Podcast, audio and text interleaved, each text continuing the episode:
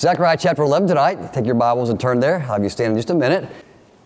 Kind of a different thought for Zechariah, and uh, but I think it's a helpful one, very practical, and I'm sure we can make application for it tonight. Zechariah chapter 11, verse number 1. Open thy doors, O Lebanon, that the fire may devour the cedars. Howl, fir tree, for the cedar is fallen, because the mighty are spoiled. Howl, O ye oaks of Bashan, for the forest of the vintage is come down. There's a voice of the howling of the shepherds, for their glory is spoiled. A voice of the roaring of young lions, for the pride of Jordan is spoiled. Thus said the Lord my God. Now, this is God speaking to Zechariah. Thus saith the Lord my God, feed the flock of the slaughter, whose, whose possessors slay them and hold themselves not guilty. And they shall sell them, say, Blessed be the Lord, for I am rich, and their own shepherds pay them not. For I will no more pity the inhabitants of the land, said the Lord but lo, I will deliver the men, every one, into his neighbor's hand, into the hand of his king. And they shall smite the land, and out of their hand I will not deliver them. And I will feed the flock of slaughter, even you, O poor of the flock, and I will, and I took unto me two staves. Now, was talking about shepherd's tools here. And I took two, uh, unto me two staves. The one I called beauty, and the other I called bands, and I fed the flock. Three shepherds also I cut off in one month, and my soul loathed them, and their soul also abhorred me. Then said I, I will not feed you. That dieth, let it die. And that that is to be cut off, let it be cut off. And let the rest eat every one the flesh of another. And I took my staff, even beauty, and cut it asunder, that I might break my covenant which I had made with all the people. And it was broken in that day. And so the poor of the flock that waited upon me knew that it was the word of the Lord. And I said to them, If you think it good, give me my price. And if not, forbear. So they weighed for my price 30 pieces of silver. And the Lord said to me, Cast it into the potter, a goodly price that was a prize that was a prize out of them. And I took the thirty pieces of silver and cast them to the potter in the house of the Lord. Then I cut asunder mine own staff, even bands, that I might break the brotherhood between Judah and Israel. And the Lord said unto me, Take unto thee yet the instruments of a foolish shepherd, for lo, I will raise up a shepherd in the land, which shall not visit those that be cut off, neither shall seek the young one, nor heal that is broken, nor feed that the stand is still, but he shall eat the flesh of the fat and tear their claws in pieces. Woe to the idle shepherds that leaveth the flock. The sword shall be upon his arm and upon his right eye. His arm shall be clean dried up, and his right eye shall be utterly darkened. Our Heavenly Father, I pray the next few moments that you would help us to make sense of the text, to understand it, Lord, what you intended for this original audience to understand through these words. And then, Lord, I pray we take that understanding and make application for our lives. Lord, we need help with this, and I pray that you would give that in Jesus' name. Amen. Thank you so much for standing. Interesting text. In 1 Samuel chapter 8, a fascinating story unfolds. It's a thought that I have preached sermons from a numbers of times. And what happens in 1 Samuel 8 is uh, Samuel, the prophet, has grown old. And he's, he's had a great ministry. The Lord has been with Samuel, and he, he's led Israel not as a king, but as God's regent or agency in that nation. But he grows old, and in his place, in his stead, I suppose he's going to retire in a way. Samuel places his two sons in charge in the leadership position. Now, while Samuel was an excellent prophet, um, being an excellent father wasn't something that he, he did well. And his two sons were somewhat corrupt, somewhat needs to be subtracted. His two sons were corrupt, they were vile, and they were evil. And the people, of course, had a problem with this. And, uh, and so they asked these men to be removed. But they went too far. They not only asked the boys to be removed, but they made a request to Samuel. And they said, Give us a king like the nations round about us. And so, what they wanted was to identify with the culture, with the, the, way that other nations conduct themselves in a political system. And so they said, you know, we don't just want these boys, but we want a king. And so they cried out to Samuel to give them the king. Well, this greatly displeased Samuel, and so he took this request of the people to Lord. He, he knew God wouldn't be happy. And so basically, God says, They're not rejecting you, Samuel, or my idea of a theocracy of being led by God. They're rejecting me. God says to Samuel, They're not rejecting you, they're rejecting me. And so Samuel goes back to the people and says, um, You know, God says this is not good. And so the Lord says to Samuel, Tell them the manner of the king that they'll have one day. And so Samuel goes back and tells them, Okay, if you want a king, well, one day uh, a king will rise up, and here's what he'll do He will take your sons, and he will take your daughters, and he will make them servants. And this, this king one day will take your horses and he will take your vineyards and he will take some of your homes and he will, he will impart upon you inordinate taxes. And it, it goes through all the things in the ways that a future king can and would abuse them if they choose following the world's design for a political leadership rather than the theocracy that God had intended. And so what was happening here, it's not that the people wanted the, the two sons gone was evil, but instead of just saying, you know, saying we want you back or another godly man to lead us in God's stead, they asked for something that was worldly. And, and and they want to be in this way like the world. And so, you know, when I preach this text in the past, I get to this great principle. To me, it's a great principle.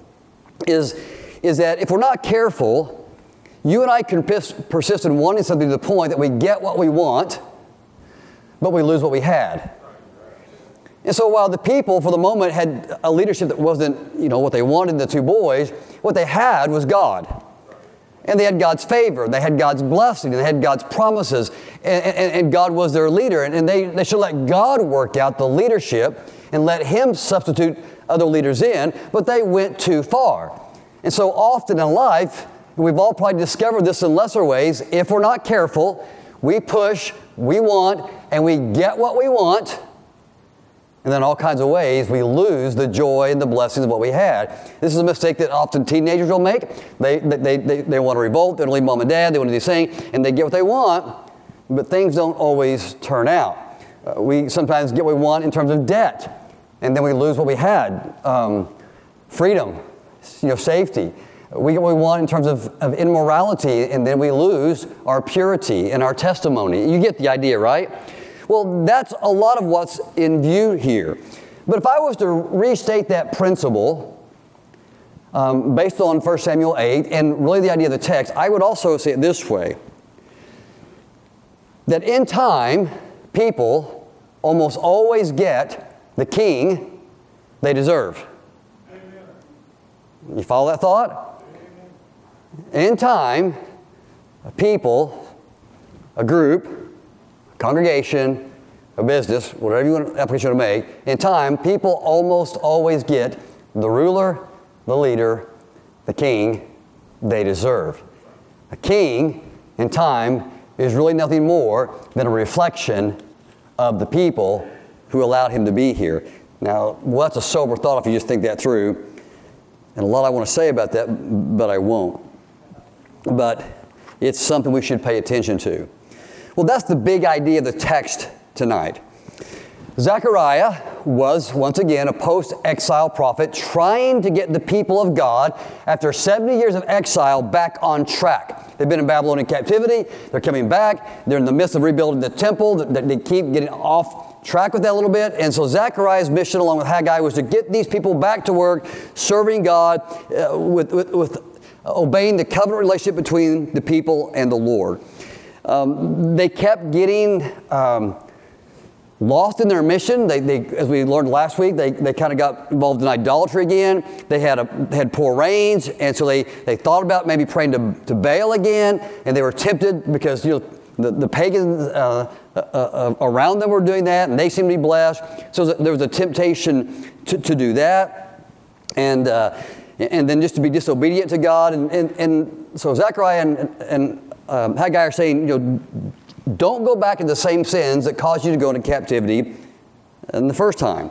So what's happening now contemporarily, the people have been back to Jerusalem for maybe two to four years, and they've been rebuilding the temple.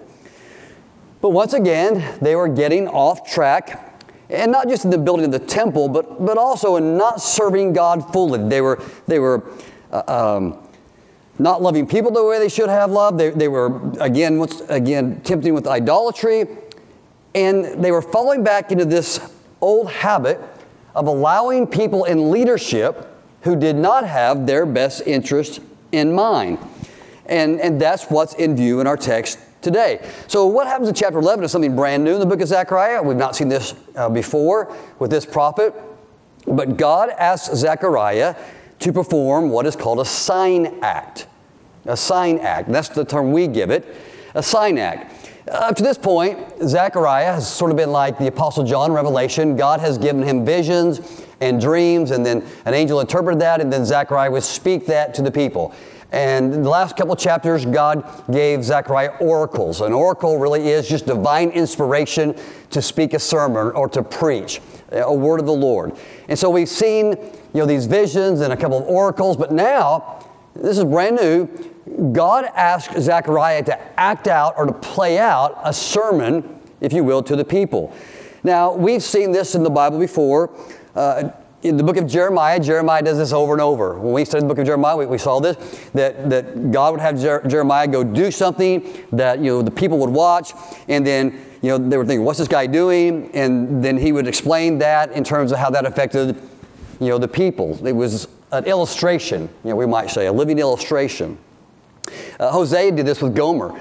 You know, he, Lord, the marriage of him with Gomer and her adultery was supposed to be a, a sign act of how the people of Israel were acting in an adulterous way to God. So that's the idea of a sign act, and that's what is happening in Zechariah chapter 11. So if you understand that, it helps a lot of this become a little bit more clear. So let's just kind of look th- these verses together very quickly and make some sense of them. Then we'll have a brief time of application. But in verses 1 and 3, there's this kind of uh, image of trees and a forest. And there's cedar trees mentioned, there's oak trees and fir trees mentioned. And uh, what's happening in these three verses is that these trees are all being destroyed. Um, there's something that was glorious and wonderful that is now being taken down and torn down and, and burned. Uh, you have to remember that in the Middle East, trees were a precious commodity. Um, just don't grow everywhere like they do here in Oklahoma, you know, in the States trees were precious, and cedars and fir trees and uh, oak trees. These were like, in a way, like gold. They were very precious, they were sought after. Nations that had forests were typically very wealthy because they exported that lumber. And we know that even the, the temple of God uh, exported a, a lot of cedar and fir trees for the building the temple. It was used partly in a structure, but more so for its beautification. It was just a very uh, in a way we might not understand, a very precious commodity. So those who had these trees were wealthy and had status. So if you understand that, what's happening here is these nations, it's this idea of there are people who have this wealth and this status, and it's being taken away from them. There's a lot of ominous words used these first three verses. There's fire, there's devour, there's howl, used repeatedly, there's fallen, there's spoiled, used repeatedly, and there's come down. All speak of these trees. They're being burned. You need to howl about this. You, you need to wail. In other words, there's something that was once in a position of great glory and, and held prominence and, and prestige, and that's all been ruined. What was once a blessing is no longer a blessing. What was once prized and valued is now been destroyed. Well, verse 3 now makes a transition. Well, what's, trees being burned down, and we understand they're valuable and eh, you know held as in great esteem. What's that got to do with what's happening in, Israel? Well, if you look at verse 3, it'll make some sense. So he says, There's a voice of the howling of the shepherds. So we see now sudden is shepherds lamenting, shepherds howling. Something's, something's being taken away from them. For their glory is spoiled. Okay, so stop. So these fir trees and cedar trees is the picture, beautiful, whatever, and the doors were opened and they were burned. They were once valued and now they're worthless. And so what God is saying is basically the leaders of Israel, the pastors, the shepherds, they once held a glorious office. They once were in an office that was highly esteemed. They were something that was, um, that was a wealth of Israel. You follow me? They were something that was a prize, something the nation could be proud of. The, the leaders of Israel were something that, was, that you know, the world could look to. But now, use all these same words, they have fallen. They have been destroyed. You know, they, have allowed themselves to become devoured. They are spoiled. They've all come down. What it's basically saying is, like we learned last week, is that the leadership of Israel had failed. It had miserably failed. And so God's basically saying, You're going to be judged. We learned that last week. The leadership of Israel is going to be judged because they've done a terrible job of stewarding the inheritance of God. So the trees are like Israel and the shepherds that they've lost their glory. Now it doesn't it says shepherds, and I don't know what leaders are specifically referenced here. Again, it's probably political and it's probably spiritual. It would be all those who would be responsible for stewarding the nation of Israel. And they did not use their positions of responsibility as God intended. And so now, once again, God's saying, You're ruined. This leadership is corrupt. And you've forgotten, leadership, that your job was to serve the people, not exploit the people. You're not doing what you do for yourself. Shepherds do what they do for the sheep. And so a time of judgment's coming. And so just like you should, when you see the forest burning, man, what a, what a waste. Well, you're going to see the shepherds judged. And what a waste. And so God calls upon them you to howl and, and, and mourn because what was once really special has been lost. So verse 4 begins the sign act this thing that God asked Zechariah to do to, to, to preach the nation about the condition of the country. So verse 4 begins the sign act. God tells Zechariah to install himself as Israel's leader. So especially what he, he says. He says, well, here's what you, this, this nation again is falling. It's, it, it's going back to the same old habits of idolatry. It, it's going back once again, if it's not careful, and, and, to allow these leaders to corrupt. So what I want you to do is, Zechariah, I want you basically, and I'm, I'm adding some color here, is to march into the, the city of Jerusalem and install yourself as shepherd. Okay? You got the picture. I want you to become their leader. Um, whoever was leading them um, was doing a good job. What many commentators believe is we know that Joshua and Zerubbabel were the two primary leaders of, of Israel when they came back from captivity. What many commentators believe is the people had rejected Zerubbabel from being the primary leader. Now, we knew he was a governor, but they didn't accept him for long. And so, what we believe is there it's a kind of rejection of the, of the lineage of David that's happening here. So, that aside, Zechariah, you go and you become the chief shepherd, the leader of the city of the nation. and so, in verse 5, he does that. And uh, now, what happens stands in opposition to what's been happening. Verse 5 tells us what's been going on. It kind of gives us a backstory. In verse 5, what we learn is that the leaders had been taking advantage of the people.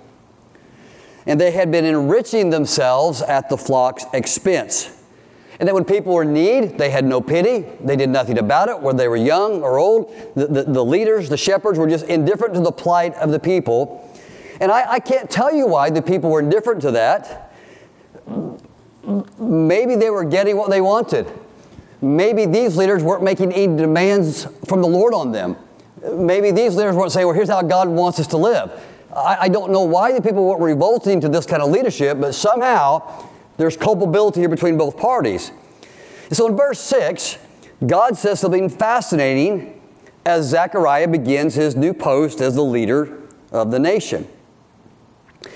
He says in verse 6 basically that the people are responsible too. And so God says, okay, these mighty trees, these shepherds have fallen. And so the people are probably going, yeah, that's right. And then God looks, okay, for our purposes, He looks at the people assembled here and He says, and by the way, you're culpable too. And I'm not going to protect you anymore. I'm not going to take care of you anymore. And I'm not going to have pity on you anymore. And so God's looking at the people who are underneath the poor leadership, and He's basically saying this you've allowed this to happen. You, you have not um, removed this bad leadership. I don't know the reason specifically they tolerated this. Once again, maybe because these people make no spiritual demands on them. But God is saying, you are going to have some culpability here as well. You, you might have some power to throw them out, to reject them. You could have chosen better leaders, but you have become apathetic, complacent, and indifferent. You've done nothing concerning the leadership that is corrupt again. You're allowing it. And again, the backstory is they may have been rejecting God's man in Zerubbabel. So in verse 7, the sign act continues. We get a little bit of the backstory. So now in verse 7, the sign act continues. So what happens here, this is interesting. Zechariah takes up two staves. Now, stave's a stick, right? And so Zechariah takes two staves, and, and most likely what he has here are two instruments, uh, maybe like a shepherd's rod and a shepherd's staff. Both sticks, one curled, one not, one used for prodding and one for helping and protecting. But the point is two big sticks, two staves. These are shepherd's tools. And then he names them. And these names are interesting. They don't mean anything to us initially, but one he names beauty. Okay? Now, the etymology of the word beauty has to do with indicating favor or blessing. So, this stave, this shepherd's tool, I'm leading you. Get the picture. Zechariah steps out, he's leader. He's got two sticks. This one's name's beauty. In other words, this one represents God's blessing. This one represents God's favor. You follow me, you follow God, and what will you get? You will get God's favor, you will get God's blessing, you'll get beauty. Y'all with me? The other one's called bands. Okay, this etymology, this word's a little, little more difficult, but, but I think the, the big idea is the word bands means unity. Um, it, it, it, means, um, it's a pledge. It, it's, Brian, I'll help you, and I need you to help me.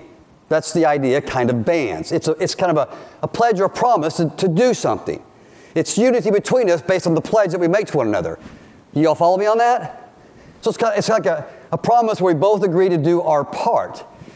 So I'm your leader, and, I, am here to lead you, and I have beauty, God's blessing, and, and, and, God's favor, and I have bands. I can bring unity. I, I can, I, I, can fulfill a pledge to you if you'll do your part.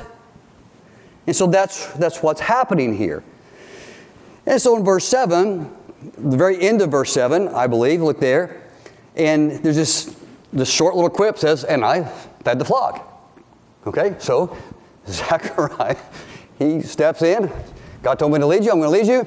Here's beauty, here's bands, here's God's favor, here's His blessing, here's His promises. And so he leads them. And they're all going, wow, okay, here we go. Well, his very first thing he does is to clean house. Okay? He's going to clean the corruption that's already back in Jerusalem. And so what he does, and I don't know why this number is given, but it is, he, he, he fires three of the leaders that I guess were representative of all the corrupt people. So he, three guys he fires, three shepherds he gets rid of. Okay? Kind of get the idea. A guy steps into a new business corporation that's been run corruptly. He says, You, you, and you are gone. You're, you're part of the corruption. You guys are out. We're going to you know, get a new regime in here. Well, then what happens next is interesting. The people don't like that. Right? They don't like that. And so in, in the Hebrew, it, it sort of indicates like the three guys who were fired are mad at him, which I'm sure they were, but that's really not what it means by that. Zechariah steps in and he fires three leaders, and the people are mad at him, is the idea. And so basically what's said here is uh, Zacharias says, I, I, am trying to lead these people, but they don't want to follow, as evidenced by I'm trying to clean the house, make things right, and they're griping and complaining. This is sort of like the people of Israel did to Moses. So what's basically being said here is I'm just growing weary of their complaints. I'm growing weary of the fact they don't want to serve God.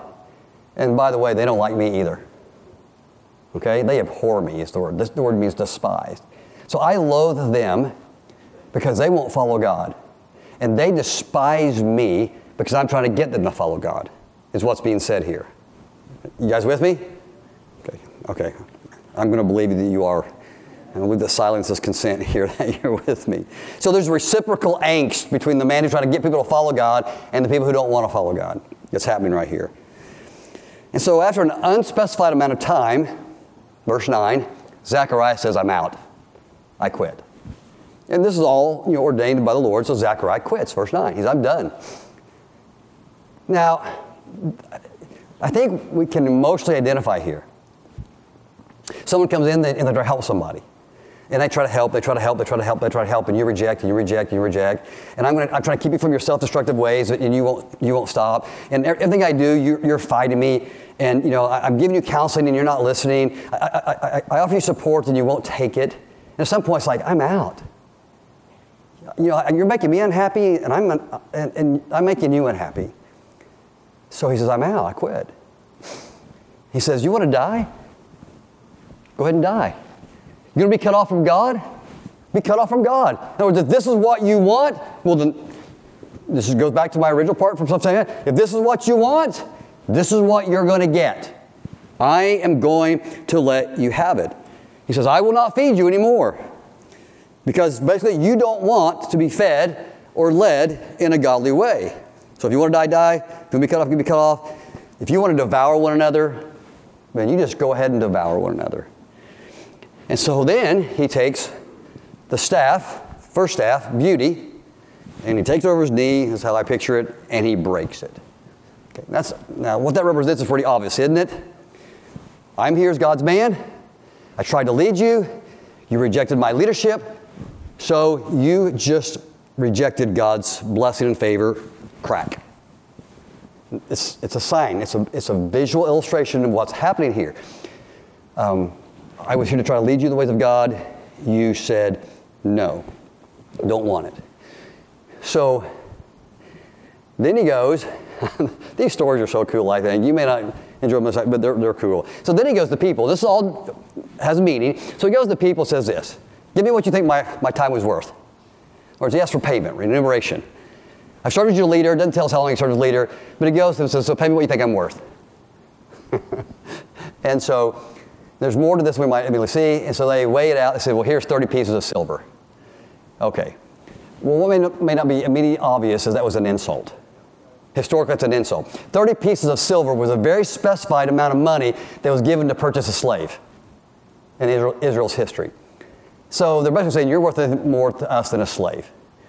And of course, we could look forward even to the, you know, the future eschatology of this.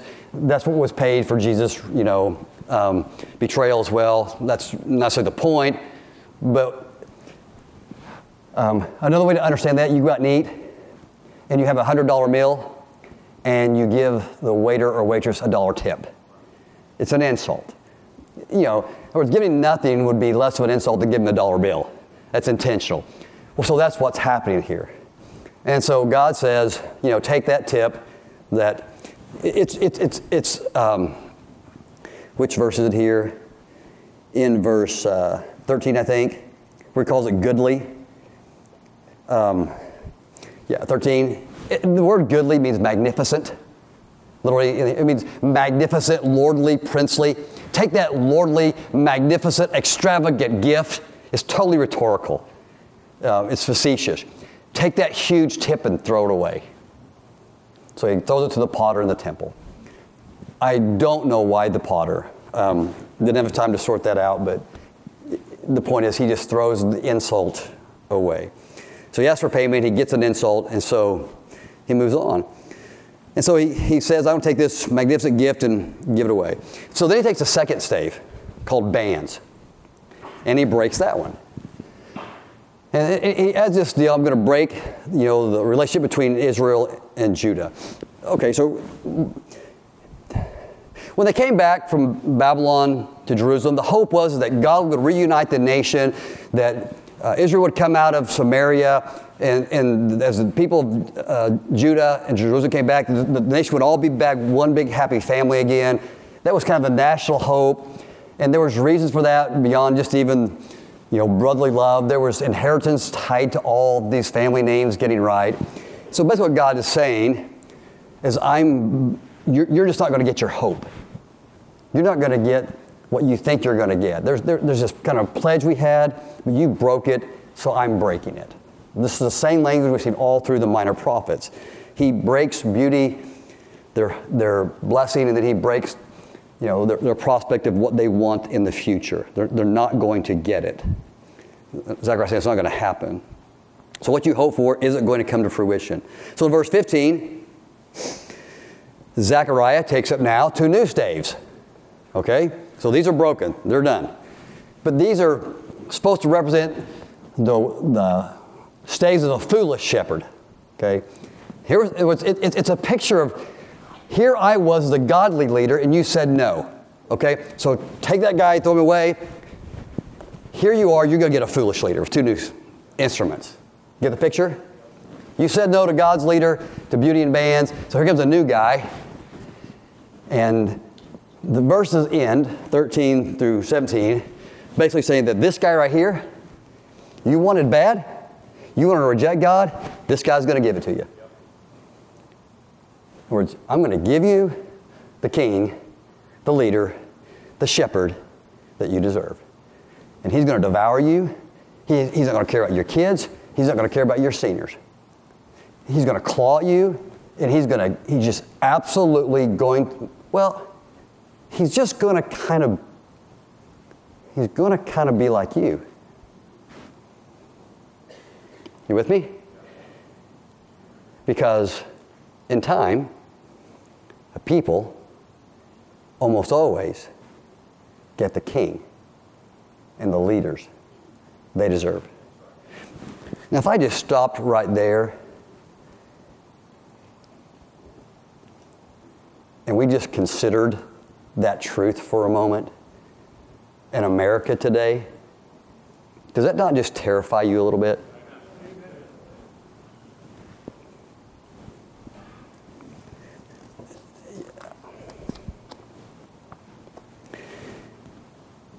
So, a takeaway might be this it is only when we do things God's way that we can expect God's blessing and true prosperity. It is only, and I, I, wish I could press what I feel. It is only when we do things God's way that we experience true blessing and prosperity. We're not going to get it another way. You understand that? You understand what I'm saying? You're not going to get it through a particular candidate or a political system or a political party. That's not what God says. A nation is blessed. Blessed is the nation whose God is what? The Lord. What is the hope of America? Well, it's, it's people doing things God's way. Now, we can hope for different policies and things we can agree with, but if America is to be blessed, then we have to serve the Lord. It's only when we do things God's way, then we can expect blessing and true prosperity. In the text, there are two great failures in view. First and obvious, the failure of the leaders. Here were people placed in a position of leadership um, and, and here I'm talking about biblical leadership. And uh, it wasn't about title, it wasn't supposed to be about power, it wasn't supposed to be about prestige. Rather, biblical leadership is supposed to be about serving, sacrificing, guiding, and helping. It's not about gaining wealth for personal advantage, exploitation, and advancing yourself. Rather, it's about taking weighty responsibility for the oversight of God's heritage. It's about giving up time and treasures for the sake of other people. the leaders in Israel had totally, these shepherds had totally lost these things. They had lost their way. They had become entrenched in their political and religious systems, and that's all they cared about was advancing their causes within those systems. And they exploited the people for advantage. And if you didn't know, that's absolutely still the same temptation that leaders face today not just in America, but across the globe, to use their position for self serving purposes rather than being servants of the people. When we consider the political and quote unquote religious leaders of our day, you can have your opinions, but I think they've lost their way. As a, as a group, lost their way. The agendas are their own.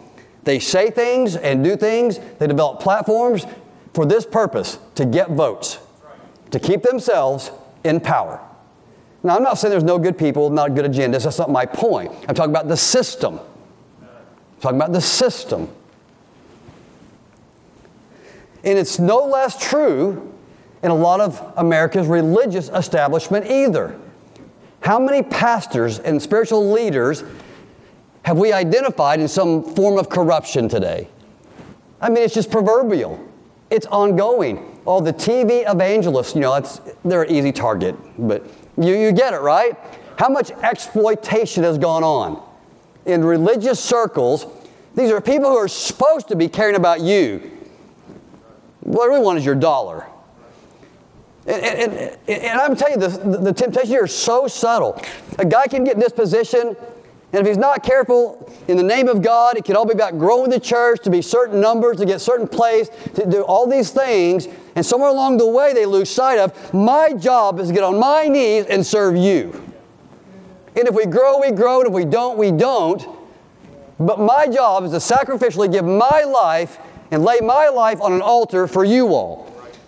Not to be the pastor of a 5,000 member church so I can go speak at different conferences. Now, I'm not against people who can grow churches like that and go speak at conferences. I'm not against that. God knows their heart. But I'm saying to you, from my position, I know that can easily happen if we're not careful. It can just happen. And all of a sudden, what we do become about pastors meeting in these little clubs and doing their little things, and so they can all speak to each other and all this stuff. We just lose our way. They're not working to create godly change and help for people. And it's a problem. There's a second failure. And the second failure is with the people. You know, followers have responsibilities too. And what's the follower's responsibility? Well, when the leadership is right, is to follow it. But in the right way, the responsibility of followers is in the right spirit, through the right means, is to keep their spiritual leaders accountable. Is to make sure they're staying, for our purposes, doctrinally straight, philosophically straight, practically straight, with the right priorities, don't get off course.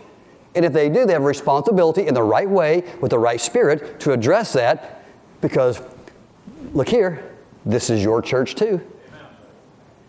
And you have responsibility to serve God just like I do. And so to say nothing and to do nothing and to allow things to go to, to the left or whatever, you know, in, in, a bad way, and you just sit there and say, well, you know, whatever. No, that's not okay. There comes a time when God says, you need to take care of this too. You have some ownership in my heritage as well, in the nation and today in His churches. The text clearly teaches that people are culpable for allowing corrupt leaders to lead them. And yet, as the New Testament teaches, people so often do that because itchy, the preachers give them their itching ears what they want to say. The preacher stand in the pulpit and say, well, you know, Lord bless you and give five bucks and you'll get a hundred. And, you know, uh, let's just forget anything that, that, has any biblical standards or holiness or requirements. And let's just not worry about really serving God. Let's just do what feels good. And let, you know, let's have a great big party up here all the time with a laser light show and I'm not trying to pick on particular methodologies. My point is this the Lord just gets lost in the show, and the people like the show. So they say nothing. Well, so who's, who's the fault there? Well, the guy behind the desk and the people in the pew. And, God says, you know, I'm going to judge this guy, and then I'm not going to protect or bless you anymore if you don't, if you don't take care of this. And so it's just mutual culpability. All too often, a nation, a people, a church allow poor political and spiritual leadership, most likely because they're not asking anything of them. And once again, it's because leaders are almost always a reflection of the people whom they serve. And I, I, it just makes my brain break when I think about that. If the people are ungodly, but if the leader is ungodly, it's most likely because the, the, the people they serve are as well. So I go back to this principle followers nearly always get the leaders they deserve. In politics and in a church. Now that makes me think, and I sure hope it makes you think. You know, leaders can't just be likable. They do need to be respectable. And leaders can't just say nice things. Leaders need to do hard things, make hard decisions. Leaders sometimes need to take people in places they don't want to go because sometimes doing what's right isn't easy. Leaders need to have ethics and have character and be genuinely servant minded. And if you want a leader to be that way, well, you need to be that way too. In 1 Peter chapter 5, you can turn there if you want. My time's almost, well, it's, I'll take time. Peter, 1 Peter chapter 5. There's just some direction here. Chapter 5, verse 1. The idea is leaders, shepherds, pastors. The elders which are among you I exhort, whom am also an elder and a witness of the sufferings of Christ and also the protector of the glory that shall be revealed.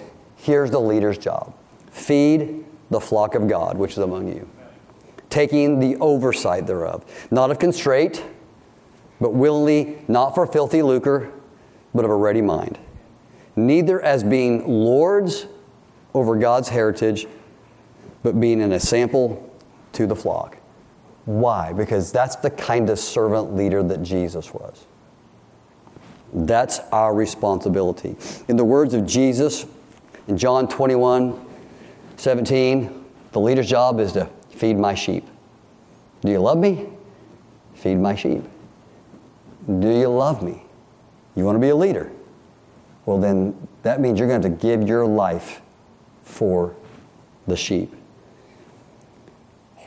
Hebrews 13. If you want to turn there very quickly, we'll close with these. Hebrews chapter 13. Verse number 7. For the people's part, remember them which have the rule over you, who have spoken unto you the word of God, whose faith follow, considering the end of their conversation. Verse 17 Obey them that have the rule over you and submit yourselves, for they watch for your souls, or at least they're supposed to. They're supposed to. As they must give an account, which they did in Zechariah, and uh, one day I will too. That's why not many people should desire to be leaders, the Bible says. They must give an account, that they may do it with joy and not with grief, for that is unprofitable for you. I got to stop. But here, here, here's the point.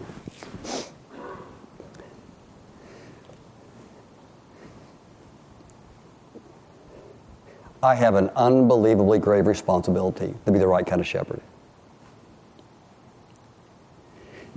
And you have a grave responsibility when the leadership is right to follow. Not fuss, not fight, not divide, not backbite. There's always a billions opinions.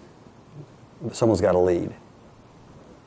And you also have the responsibility when a leader, including me or another, doesn't handle things appropriately, in the right way, with the right spirit, through God's leadership, make sure that's addressed.